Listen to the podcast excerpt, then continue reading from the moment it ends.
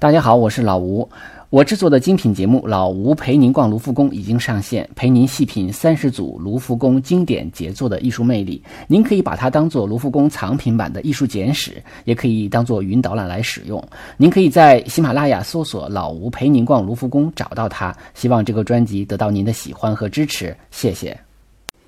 大家好，这里是手机美术馆啊，欢迎大家订阅公众号“手机美术馆”啊，里边会有更清晰的图片啊，内容也会更丰富一些。呃，上期因为鸢尾花我们用了将近半个小时啊，所以我们把下一半部分的向日葵啊，然后单做一期节目啊，因为向日葵实际上内容更多啊，而且更复杂啊，所以我觉得要做单单独的一期比较合适。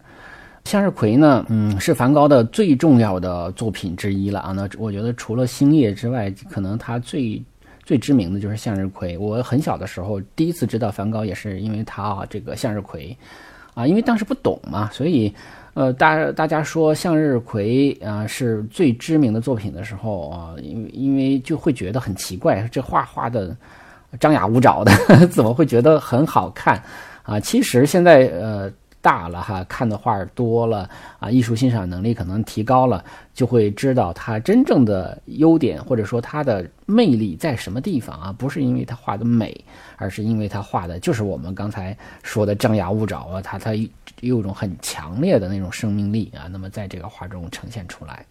啊，实际上梵高画了很多的向日葵啊，其中可以分成两个时期啊，一个叫巴黎时期，一个叫做阿尔勒时期。巴黎时期呢有四幅画啊，这些图我都会给大家提供。那么早期的是这种，一般就是那种花盘啊，就是葵花的花盘。啊，我们小的时候在这个农场，在这个种园子的时候，都会种这个向日葵啊，因为葵花籽儿嘛，用的是这个吃的这个瓜子儿。咱们说，那么这种呃花盘呢都很大啊，因因我记得小的时候，甚至那个当那个成熟的时候，我们会把那个。呃，整个那个花盘摘下来是吧？把那个上边的那个小花的叶儿啊，什么那种东西揪吧揪吧，然后里边的籽儿就一个一个拿着生着就直接吃了啊。所以像这种花盘，它是把这个花盘呢，一般剪下来两到两三二两个三个四个这样的，把它放在呃桌子上，然后画这个静物啊。他画了大概是四幅画，在在巴黎期间。那么虽然说是有力度的，但是是因为摘下来的啊，所以这个看起来的那种鲜活的程度是不够的啊。当然，这个色彩还是很漂亮的。第二大类就是插在花瓶中的啊，就是阿尔勒时期。那么基本上呢，有四幅画是在一八八八年啊画的，呃，还有三幅画是在前边的几幅画的一个临摹啊，就自己临摹自己的画，那么是在一八八九年完成的。啊，一八八八年的二月份，他是到的阿尔勒啊，所以因为这里边的呃涉及到的画比较多啊，所以我们一会儿会给他编号，这样的话说起来比较容易啊，也相对比较复杂一些。巴黎的我们就不说了啊，因为不是我们最主要欣赏的向日葵，我们最主要欣赏的向日葵其实是阿尔勒时期的。呃，更具体的说，是阿尔勒时期的最后的一个类型，就是黄色为底的这个向日葵，实际上是它最精彩的。那么，呃，阿尔勒时期呢，我们说他画过有三朵花的，有五朵花的，啊，有这个十二朵花，有十四朵花的，啊，就是一般都是在只在一八八八年八月的时候画的。他刚到阿尔勒的时候，生活比较困难啊，就是一开始住旅馆，后来就好不容易就是。呃，这个用他弟弟给他提供的这个资金吧，啊，租了一套房子。当然，他的想法是很简单，是呃很很天真，应该说是，他是希望在这个南法啊，普罗旺斯，在阿尔勒建立一个啊，类似于这个美术家基地，通过这种基地来呃呼朋唤友啊，让一些其他的艺术家啊到这儿来跟他共同创作。那实际上呢，真正来的只有高更一个人嘛，啊。当听说高更要来的时候，他就很高兴啊。他说：“我终于心里想，可能是终于有人来了啊。”我所以，我我们想，他也不是说就跟高更一个人关系不错啊，而且高更也未必认为自己跟他关系有多好，只是觉得啊，这是一个不错的机会啊，所以来了。那他很很热情的去呃给这个高更的要住的房间做装饰啊，他就选择了画这个向日葵。那么其中呢，我们编号为一的啊，就是三朵花啊，应该是嗯绿色花瓶的这个啊，这个是在美国的一个个人收藏。还有一个是五朵花的啊，这是啊日本人一个企业家叫做山本山本固弥太收藏的。呃，在二十年代，十九世纪二十年代的时候，还曾经在日本展出过。呃，有资料显示是前后展出过三次。那么我们把它编号为 B 啊，刚才三朵花为编号为 A，这个就是 B。那么这幅画呢，在一九四五年的八月份，在呃二次世界大战的美军空袭中啊，就是阪神大空袭啊，把这个画呢给烧毁了，所以这幅画已经不在了啊。而且这幅画也挺有意思，就是二零一五年的时候有一个动画片《名侦探柯南》，是吧？大家都知道。他拍了一个剧场版，叫做《夜火的向日葵》啊，就是以这幅画为背景啊。那么那个那个编剧呢是假定这幅画没有被毁，说他又重现于世了 啊，所以是编了这么个故事啊，就是以这个 B 号这个向日葵为背景的。那么更加呃广为人知的经典构图实际上是 C 和 D 啊。C 呢是呃我们说是叫做十二只向日葵啊。那么这个背景呢，并非黄色，而是一种孔雀蓝色。呃，这幅画呢，我们把它编号为 C 一啊，它是收藏在慕尼黑的新绘画陈列馆啊，也是我第一次看到的梵高的向日葵啊，就是这幅画。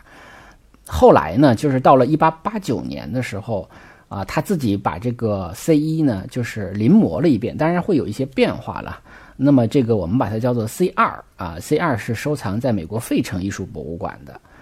我们说另外一个黄底儿的啊，就是 C 和 C 都是以这个淡蓝色啊或者偏绿的这种蓝色为底儿的啊，叫就是叫 C 啊，C 一和 C 二。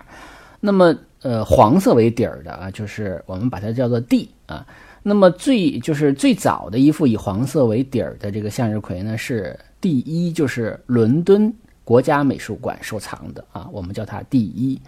嗯，这幅画被叫做十四朵向日葵的什么什么一这么一个名字吧啊，因为梵高自己在信里头就提到了说这是十四朵向日葵，但是我数来数去都不是十四朵，是十五朵啊，而且不管是第一幅还是第二幅还是第三幅都是十五朵啊，所以看来梵高。呃，这个这个对这个数字也不是太敏感啊，或者他心里画的是十四，实际上画了个十五啊。所以呢，这一幅画是在伦敦国家美术馆呢是最早的一幅。到了一八八九年的时候呢，他又临摹了两幅啊，就是把这个十四朵啊，这个当然是十五朵了啊，我们不管了，我们就是第一把它又临摹了啊，临摹了一个第二，这个在阿姆斯特丹的梵高博物馆。收藏啊，那么这幅画通常会认为是这些呃系列中最好的，因为最好的是黄色底儿系列的。那么黄色底儿三幅呢，呃，又被认为是这个阿姆斯特丹这个梵高博物馆收藏的这幅是最好的，也就是他的临摹的第一幅。他还临摹了第二幅啊，就是第呃应该讲第三了哈，就是第三啊，这个收藏在日本啊，叫做。这个美术馆叫做损保日本东乡青儿美术馆啊，这名很怪啊。损保日本是一家保险公司啊，就是日本的一个财产险公司。那么东乡青儿呢，是一个日本画家的名字啊，所以就是它是为了纪念东乡青儿的一个美术馆啊，它里边的收藏的很多东乡青儿的。呃，画作啊，但实际上它又有这个梵高的，但是最知名的应该是梵高的这幅向日葵，而且这幅尺幅还是最大的一幅，就是我们说 D 系列的哈，第一、第二、第三这系列里的尺幅最大的。我们可以比较一下，这个伦敦版的高是九十二点一，呃，宽是七十三；阿姆斯特丹版的是高是九十五，宽是七十三。那么日本这个呢，高是一百，呃，宽是七十六，而且。嗯，但是有一点就是日本版呢，有几次啊，都是被一些人认为是伪作啊，或者是被认为是某一个画家的仿作。那么，嗯，呃，不是，呃，不是伪作，就是认为是仿作吧，啊，但是又有很多次就反过反复的就被证明是原作，包括最后一次是阿姆斯特丹这个梵高博物馆的专家去鉴定啊，也是认为是呃原作，是真，是真迹，是他本人的真迹，所以还是值得一看的啊，尤其它尺幅又是最大的，对吧？大了高了五公分嘛。呃，那么我们说，我们把这个里边梳理了一下，就是时间上来讲，A、B、C、D 都是一八八八年的啊。那么 C 一和 D 一、D 二都啊呃和那个呃呃 C 二和这个 D 二、D 三都是在一八八九年呃临摹的啊，自己临摹自己的。那么还有一个就是，其实要讲这个这里边先后呢，还有一个要说的对比啊，就是这个一八八八年八月的时候，那个时候高更还没有来，他画这些画的时候是满怀着热情和期望的啊。但是到了一八八九年一月，他临摹后边几幅画的时候，呃，这时候高更已经走都走了啊，就是两个人已经破裂了，而甚至还发生了割耳事件。然后，梵高还因为割耳朵就是呃住院啊，住了一个多月的院。然后他又回到自己的这个房间里的时候，再重新再画这些画。所以，我我想这种情感上是不一样的。但是可能是因为。他是临摹的作品，我们并没有在这个后期的这个临摹的作品中看到这种情感的不同啊，呃，是所以呢，但是他他是非常喜欢呃这个作品呢，他也认为这个作品是非常非常重要的，也是他自己的重要的代表啊，甚至嗯高更来到阿尔勒的时候，还曾经画过一幅呃梵高画画的这个画，就是他把梵高画画的这个。场景呢画在了自己的画作中，那么当然这幅画也是收藏在啊这个阿姆斯特丹梵高博物馆啊，就是高更画的梵高，梵高在画向日葵啊，所以是这样的一个场景。那么高更唯一画的一个呃梵高就是他在画这个向日葵，所以向日葵对于梵高的重要性也是可想而知了，所以这就成了他的一个绘画的标签。我们就是这幅画，我会提供给大家。但是看这幅画的时候，我有一个疑问啊，当时就产生了一个疑问，因为从留存的作品中，我们可以看到，并没有在高更停留期间啊，梵高并没有在这个期间画向日葵，他是在要么在一八八八年八月，要么就在这个呃高更走了以后啊，在画啊，在临摹这个作品啊。那么这幅画是从何而来呢？对吧？那么这个期间，梵高画的向日葵去哪儿了呢？嗯，所以我猜就是是不是这个这幅画并不是写实的画，是嗯是高更想象的啊，想象的梵高的这个画绘画这个向日向日葵时候的一个场景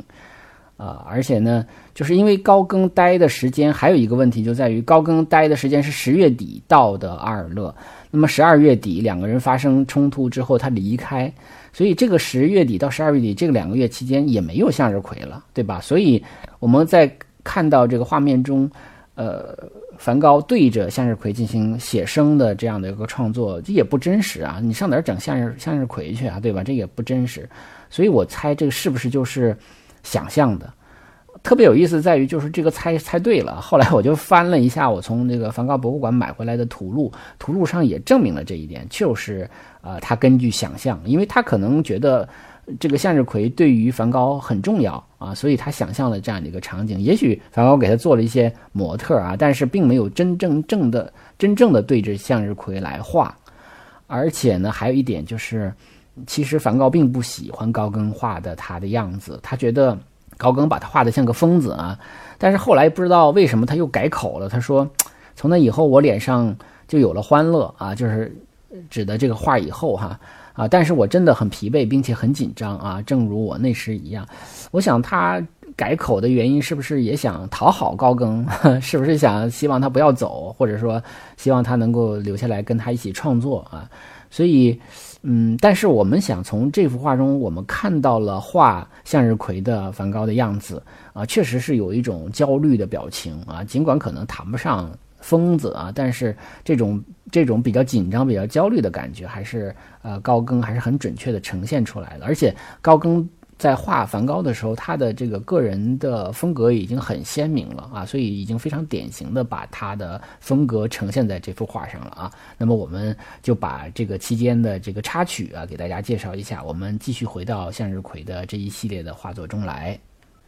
既然最主要的是这个黄底儿的画哈，那么我们当然就选择 D 这个系列的哈第一、第二、第三。那么最主要的呢，大家比较公认的啊，一个是比较非常非常可靠的，没有任何存疑的，就是伦敦和阿姆斯特丹这两幅，对吧？那个日本的其实也没问题，只是说我们可能更熟悉的是这个呃这种流传有序的这种呃伦敦和阿姆斯特丹的这个第一和第二。那么从颜色看来。这两幅画特点就几乎都是全黄色的啊，这个有各种不同深浅的黄啊，但是呢里边可能会有夹杂着一点点这个呃绿色。橙色啊，黑色，还有像呃这个签名用的蓝色啊，那么这两版的签名还不太一样哈，一个是比较浅的蓝色，一个是比较深的蓝色，还有就是伦敦版的这个就是第一版的这个轮廓线呢，它是呃用的蓝色的线条来画的。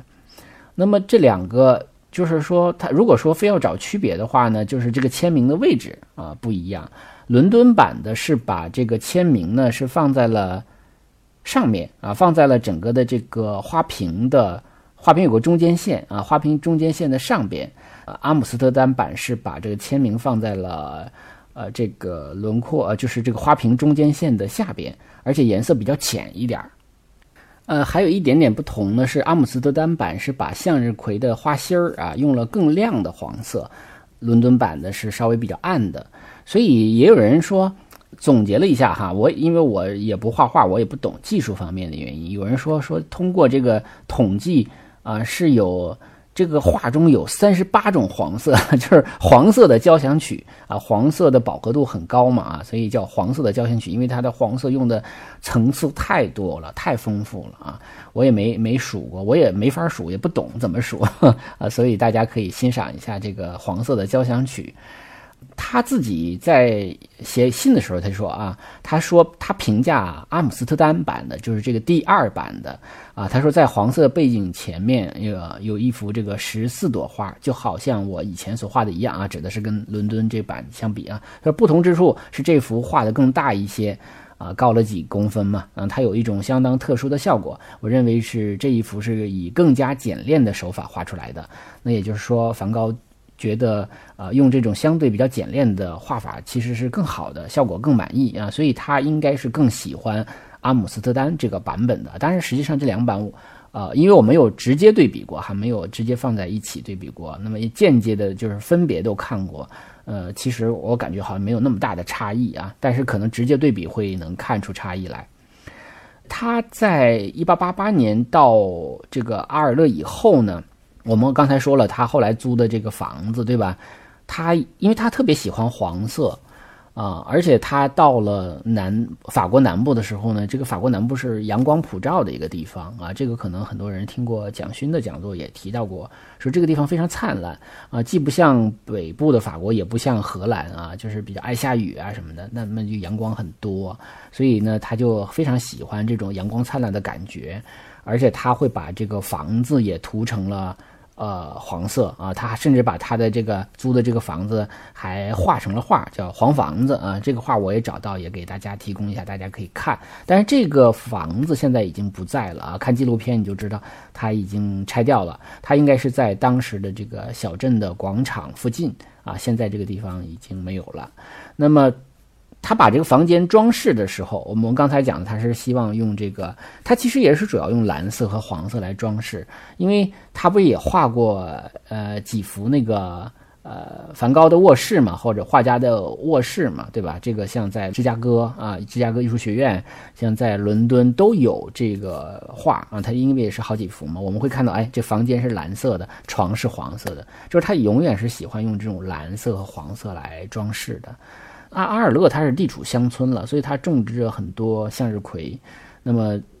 这个向日葵跟他之前在巴黎可能他画的那个那个花盘葵花盘可能不一样，那个可能是在市场上买的啊。那么这个就是很标准的长在地里的这种花，它就可以把这个花还没有结呃就是果实没有饱满的时候就可以采摘下来，对吧？所以是很新鲜很鲜活的。而且这个向日葵我们都知道是叫向日葵，是因为它。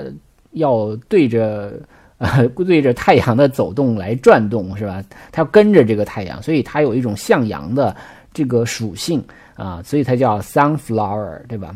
太阳花，所以呃就是很很灿烂。这种灿烂的感觉呢，就和梵高内心的那种激情就不谋而合了而。梵高内心对于宗教和对于艺术都是充满了一种很狂热的感情啊，他本身也是情感非常的炽烈，包括他割掉耳朵，这也都是情感炽烈的一种标志，对吧？所以耀眼的这种向日葵在植物的属性上，好像恰好能附着了这个梵高那种无处安放的热情。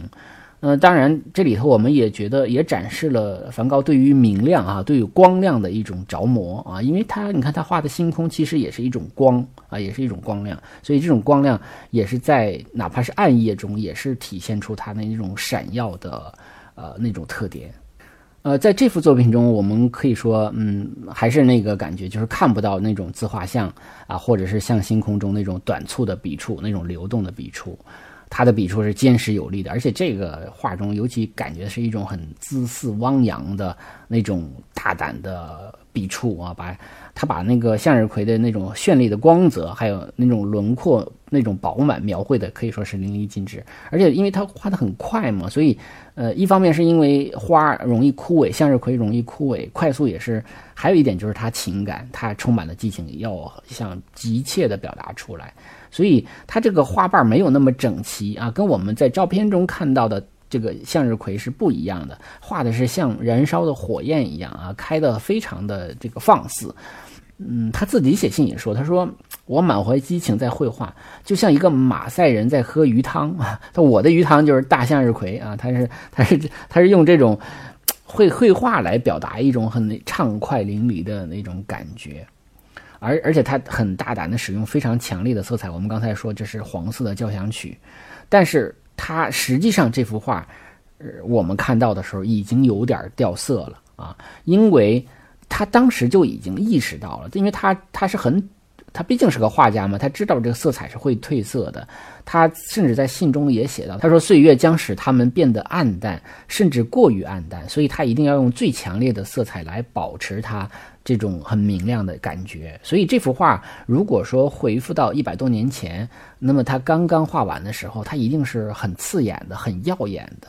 啊！因为现在我们看到的时候，我们都觉得很明亮，何况当时呢？而且呢，现在科技手段已经。比如说，对于这个荷兰这个进行过 X 光扫描等等，已经发现了它使用的黄色中有一有一些黄色是一一种光感性的颜料，那么这种光感性颜料在强光下是会褪色的啊。所以呢，现在就说好像用一种比较先进的仪器可以锁定这个颜色所处的位置，然后通过一个什么什么高科技的手段来让它尽量的不褪色啊，是这样来解决。所以我们会感到梵高画的其实不是 sunflowers，而是 sunshine 啊，或者是就是 sun 就是太阳啊。所以他对于南法的这种阳光爱的要命。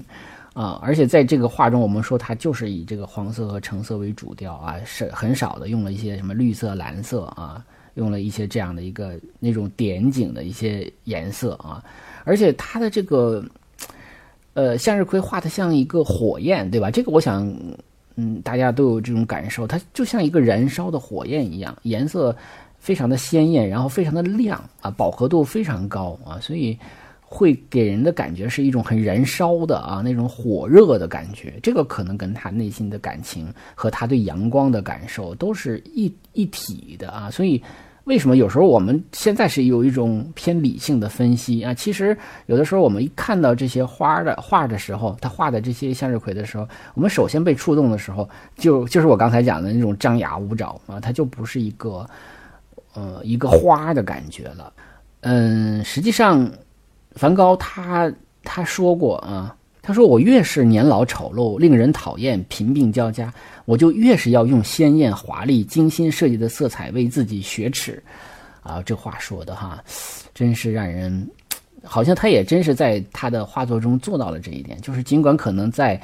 呃，人生在世做或者在艺术界，我是一个小丑，我是一个被人瞧不起的一个 loser，我是一个失败的画家。我是自己颜值又不高，然后画又卖不出去，啊，又贫病交加。但是我要一定要用强烈的、鲜艳华丽的色彩和精心设计的色彩为自己雪耻啊！我觉得他真的做到了啊！而且他在信中也说，说高更前几天对他说啊，就是当时高更还在嘛，他说高更说他在莫奈家看到了一幅向日葵的油画，就是莫奈画的啊。那么当他画的那幅画是向日葵插在一个精美的日本花瓶中。呃，那么不过他还是比较喜欢我画的这一幅，就是高更喜欢他画的，所以高更才画他去画向日葵，对吧？所以才有这样的画。啊，而且我又找到了莫奈画的向日葵，我我会把这幅画提供给大家，大家去对比一下莫奈的向日葵和，呃和梵高的向日葵做对比。应该说莫奈画的也很美啊，呃，比起学院派来也是更为鲜艳、更为生动。但是我们必须要问，就是一句说，他会给你一种很炽烈的感情吗？他会让你想到太阳的那种热情、热烈吗？应该说不会啊，对吧？就是说，sunflower。怎么去呈现这个丧啊？我觉得这个显然啊，梵高做的比这个莫奈要极端、要极致啊，起码让你是可感的啊。当然。这个口味的东西很难讲。那我就如果说我就喜欢莫奈画的，那也没有什么错的啊，没有说梵高一定比那个更好。我们只是讲艺术审美的时候，我们从不同的角度去欣赏。我们欣赏梵高的向日葵，就是欣赏它的力度感，就是欣赏它的感性，就是欣赏它在这个花中所注入的一种张力啊。是是这个角度。那如果说我就是视觉上的那种平衡、美丽、好看，呃，光的这种色彩斑斓，那那也可能就是莫奈的更好了。上一期介绍的呃鸢尾花啊是蓝色的啊，而这个向日葵是黄色的。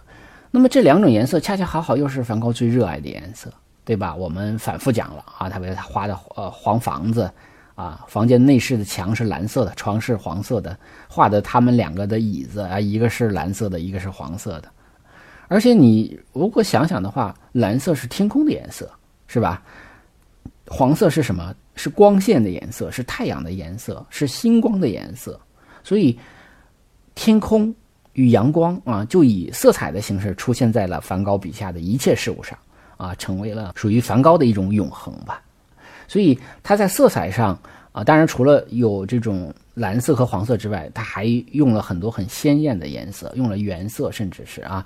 这种色彩使用可以说是影响了后来的野兽派，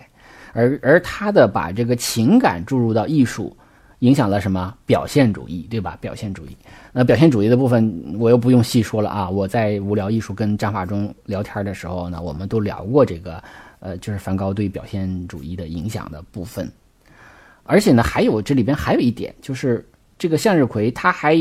这个颜料堆积出的这个厚度。啊，其实我们在星夜中也讲过，鸢尾花中也讲过，但是在这个向日葵这幅画中也，大家也能够看到它的那个颜料，因为它很厚嘛，对吧？就像呃张法中他讲他呃这个考艺考的时候，也是用这种很厚的这个颜料来画这种体积感啊。实际上这种体积感在梵高画的时候呢，呃，在他之前已经有人画了啊，就是南法马赛地区本地有一位印象主义画家叫做阿道夫。啊，蒙蒂切利，他是呃用这个这种堆积颜料的方法来画画的，就是等于有一种浮雕般的立体的感觉。但是这它又不是雕塑，它实际上就是一个笔触的呃凸起，所以这种就会让这个画有一种厚度，甚至可以说。呃，梵高就是因为这个阿道夫·蒙提切利这个人在南法，所以他才来到了南法，来到了普罗旺斯，对吧？他一个荷兰人，他到南法干嘛去？他一定是有原因的，所以他除了因为去这个地那个地方生存，这个成本比较低之外，还有阳光，还有天空，还有呃花田啊，当然还有蒙提切利啊这样的一个他很喜欢的画家。他甚至认为自己是在继续着蒙提切利的工作，因为他去的时候，蒙提切利已经。去世了啊，所以他并不是说投奔这个人去，他可能是更多的希望来到蒙提切利所曾经工作和这个这个生活的一个地方，可能在那个环境中去找感觉。当然，这种画法可能很多人并不喜欢，会觉得很粗糙。但是梵高可以说是在审美上发现了这个厚颜料所特有的一种感觉啊，这种质感啊，还有美感，所以他把这种画法发挥到了极致啊。我们都知道。他的这种画法啊，就是这个画花瓶中的向日葵，实际上是属于静物画啊。静物画叫 still life，对吧？这个英文翻译可以叫依然活着，就是画的跟活的似的哈，就这种感觉。呃，向日葵可以说实现了这个 still life 的感觉啊，包括它的体积感，包括它笔快笔触带来的生动啊，包括它那明亮的啊带有生命力的色彩，甚至造型。你比如说我们上期讲的鸢尾花，一个一个的像人一样哈啊，这个包括这个我们这次讲的这个向日葵也是这样的啊。那向日葵那一朵一朵的向日葵，那毛茸茸的，对吧？它处理出用这个用笔和呃颜料的这个特特有的这种粘粘的这种关系，还拉出那种很毛茸茸的感觉来，就像一个人的毛茸茸的头发一样啊，很蓬松的感觉。所以，与其说这是一个静物画，我甚至觉得它是，它是个肖像画，它像是给花朵画的一个肖像画，它真的是赋予了这个东西一个活力，一个生命力。实际上，而且你还仔细看到，它其实还具有一些静物画共有的特点，比如说，